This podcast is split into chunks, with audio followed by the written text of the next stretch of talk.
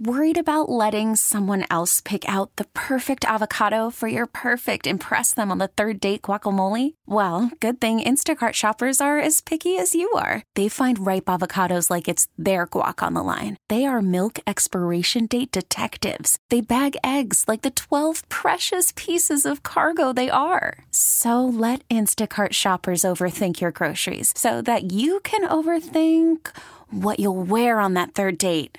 Download the Instacart app to get free delivery on your first three orders while supplies last. Minimum $10 per order, additional term supply. This is Weekend Perspective. I'm Kitty Dunn, and today we're talking to a local author whose book, I Know What You Did, is set right here in Madison. Cayce Osborne, thanks for taking some time today. Absolutely. I'm so happy to be here. All right. The the first line of this book called I Know What You Did has been getting some attention. And I think of great first lines like Call Me Ishmael or It was the best of times, it was the worst of times. Uh, would you care to share what the first line of your book is with us? Absolutely. I put a lot of thought and work into this line, so here it is. Substitute gynecologists are the worst. it, that one really does make you what what am i reading here and it makes you want to keep going uh, the book i know what you did is a mystery set right here in madison and Petal Wasniewski or Wasneski, I'm not sure how she pronounces it, is the main character. Tell us a little bit about uh, Petal or Peta as she's sure. going by. That's right. Yes. Um, in my head, her last name is Wasniewski. Okay, um, but, got you know, it. any any reader who like who wants to interpret their own way is fine with me. Um, yes. So she uh, left Madison immediately after high school. She had a very traumatic childhood and didn't want to face any of that trauma. So she left, ended up in New York City, sort of in a hideout in the big city type of way where she knew she could be anonymous. Um, she's very set in her ways. She likes her junk food, her movies. She keeps her boyfriend at arm's length because she can't really face any actual emotions. And she's she's coping with her past in that way by ignoring it until um, this book comes out that tells all her secrets. And so she's fa- she's forced to face some of those terrible things in her past. So it's a book within a book that uh, she sees a book that mentions her, calls her out by name. Tell us a little bit more about that. Yeah, So, so I had read a book called Magpie Murders by Anthony Horowitz, which does this really clever thing where it sort of tricks you in the beginning of the book. You think in book, and it turns out you're really reading a book within a book. And I thought that was so cool and I thought, what way could I use that type of idea but put my own spin on it? So what I decided to do was have my main character find out that someone had used the dedication in a novel where, you know, usually people say, this is for my mom who always believed in me. Right. Well, this one says, I know what you did, Petal Wasniewski, and now everyone else will too. So, sort of taking that nice, happy space in a book and turning it into a very targeted threat. So, how does Petal react when when the gynecologist alerts her to this book's existence? Yes, uh, she's having her annual exam, and he won't shut up about this book. And she's like, "Ugh, I don't even really like books. I'd rather just watch an action movie." And she just wants to ignore the whole idea. Um, and so she doesn't want to listen to him um, and she doesn't really. But then all of a sudden, she sees this book everywhere. It's a bestseller, so you know she's walking through Times Square and it's on the big screen. She's walking past the drugstore and it's in the window. And finally, she just sort of gives up and said, "Okay, this book is basically stalking me. I better figure out what the heck's going on here um, because it's not going to leave me alone." So she buys a book and it sets her out on a quest to find out what the heck is really going on here because Petal has some secrets. She does, yes. And the book, uh, the, the whoever wrote the book is using a pen name. There's no information she can find about this person, and she knows that the this big secret in her past, the main one, um, only one other person knows the truth about it. And so she thinks, well, maybe that person, her old friend Jenny, wrote the book. Um, but basically, Madison holds all the answers that she's looking for. So even though she absolutely hates the idea, she decides to come back to Madison um, and figure it out once and for all because she knows that it's not to, uh, you know, she's not to be able to ignore it anymore. No, it was staring her in the face everywhere. The book is called I Know What You Did, and I'm talking with Cayce Osborne, local Madison author. Now, Madison plays a big role in this book, but uh, Petal is not such a big fan of our city. It's true. This the Madison holds nothing but bad memories. Um, not not the case for me. It was interesting to try and write a character from a sort of the opposite perspective of how I think of Madison. But you know, I had a great childhood. I enjoyed growing up here. Uh, she did not. So I tried to make it feel authentic for her. How would she feel coming back to the place that, in her mind, you know, did not provide her a very happy, you know, childhood? And she, like a lot of people, were sad that Michael's frozen custard was gone from the west side. Yes. Yes. She grew up on the near west side, uh, went to West High School, and after her parents passed away, she went to live with her aunt, who was a professor at the university. And whenever the two of them had a bad day, they'd go to Michael's on Monroe Street, sit under one of those little red and white striped awning fiberglass tables, and sort of not necessarily talk about their day because they weren't really sort of touchy feely share all our feelings people, but at least have some frozen custard and it would make everything better for a little while.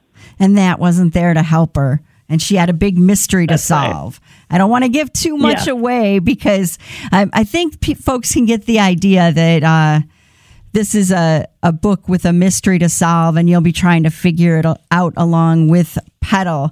Um, how when you you've written other books before, but this is the first one that's been published. I'm just curious because I, I read a ton and I wonder how do people like did you make an outline first for the plot and the story and how the mystery unfolds or did it just like pour out of your head? How did that work?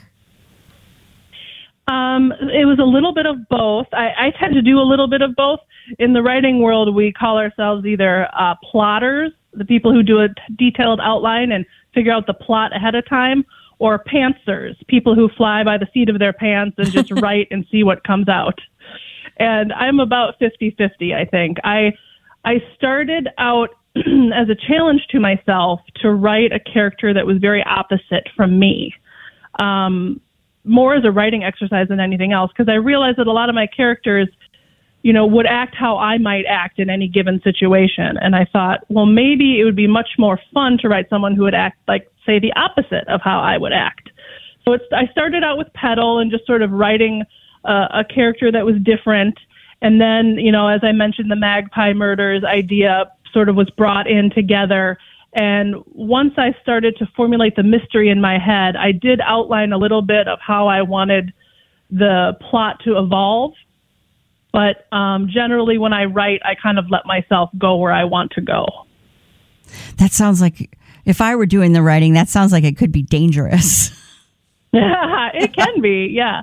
But the great thing about a first draft is that it can be anything you want it to be. And if it's something like a mystery where you need clues to be dropped in at certain points, on the second or third or fourth draft, you can always go back and add those little seeds in for the reader. You know, it doesn't have to all be on the page in that first draft. All right. So that doesn't, that, because I think that can sound, you know, kind of, uh, you know, frightening and intimidating to think you have to know where it's all going. You might just say, I'm not even going to pick up a pen or turn on my computer. Exactly. It can be very daunting to feel like you have have to have all the little bits and pieces organized in your head before you start writing. Um, and I think it takes a little bit out of the of the fun out of it, honestly, if you do. And I think there are people who outline, you know, and are very conscientious plotters who still are surprised where their book ends up. You know, sometimes it just the story kind of goes where it wants to go, and the characters take over. Yes, they can. Yeah, and I, I, really did enjoy uh, reading the book and Peta or Petal. she's so snarky. I love that. Did, was it based on anybody you know, or were you just going? Uh, I mean, obviously, you're not going to say who if that's the case, or or was it just you know pushing yourself to where you might go if you were snarkier than you normally are? Yeah, the latter for sure. Um, there are past books that I've written that I have sort of had a person in mind that I'm basing a character on, but in this book, there really wasn't anyone I had in mind for any of my characters. Um, and Peta was just a really fun way to, you know, if you're, you know, in line at the DMV or in some very exasperating uh, situation, there's always that bit in your head that, you know, thinks the worst, snarkiest, most sarcastic thing but most of us probably wouldn't say those things out loud. Well, it was fun to write a character who does say those things out loud and really doesn't hide her flaws or really care what people think of her. It was it was really fun. The book is called I Know What You Did, published by Crooked Lane Books. We're talking with Cayce Osborne. So, how'd you get the book deal? How'd you how did that come about? Um, it's it was quite a journey, as you mentioned. I have written other novels that um, did go out on submission to publishers that were not purchased. Um, mo- the conventional way to get a book deal is to first find a literary agent and then have them send your book to publishers. Um, and I did try that way with past books. I have had agents in the past who were, you know, very excited about books I had I had written, and they just, you know, no publishers fell in love with the book. Um, and with this one, I decided to not only send it to agents, but also find some smaller publishers that would accept submissions directly from me. A lot of the big, in fact, all of the big New York City publishers will only accept books from agents. So that wasn't a path for me um, if I wanted to do it myself. And so I sent it to Crooked Lane.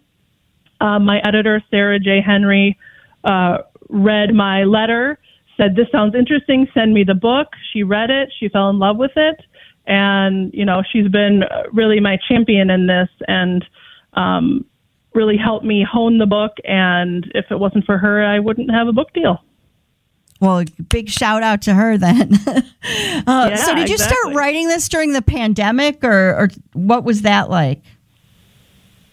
Uh, yes, I had uh, was finishing the previous books to this one sort of at the beginning of the pandemic.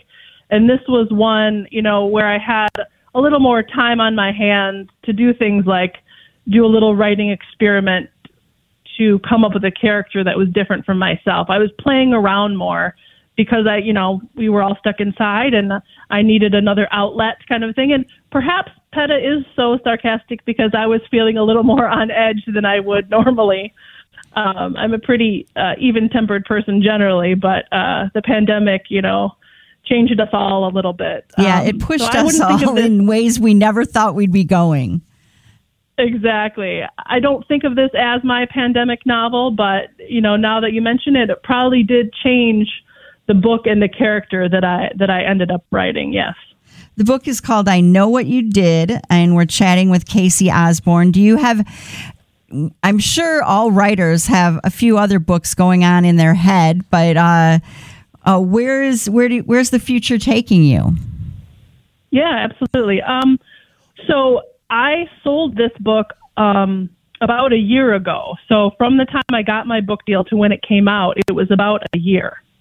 So I have had a lot of time to write other things. So I do have another finished book that I will be trying to sell. Um, soon here, and then I just started a new one. So, um, you know, I, my really only goal with this first novel was to, you know, start a career and and set myself up so that I can keep writing.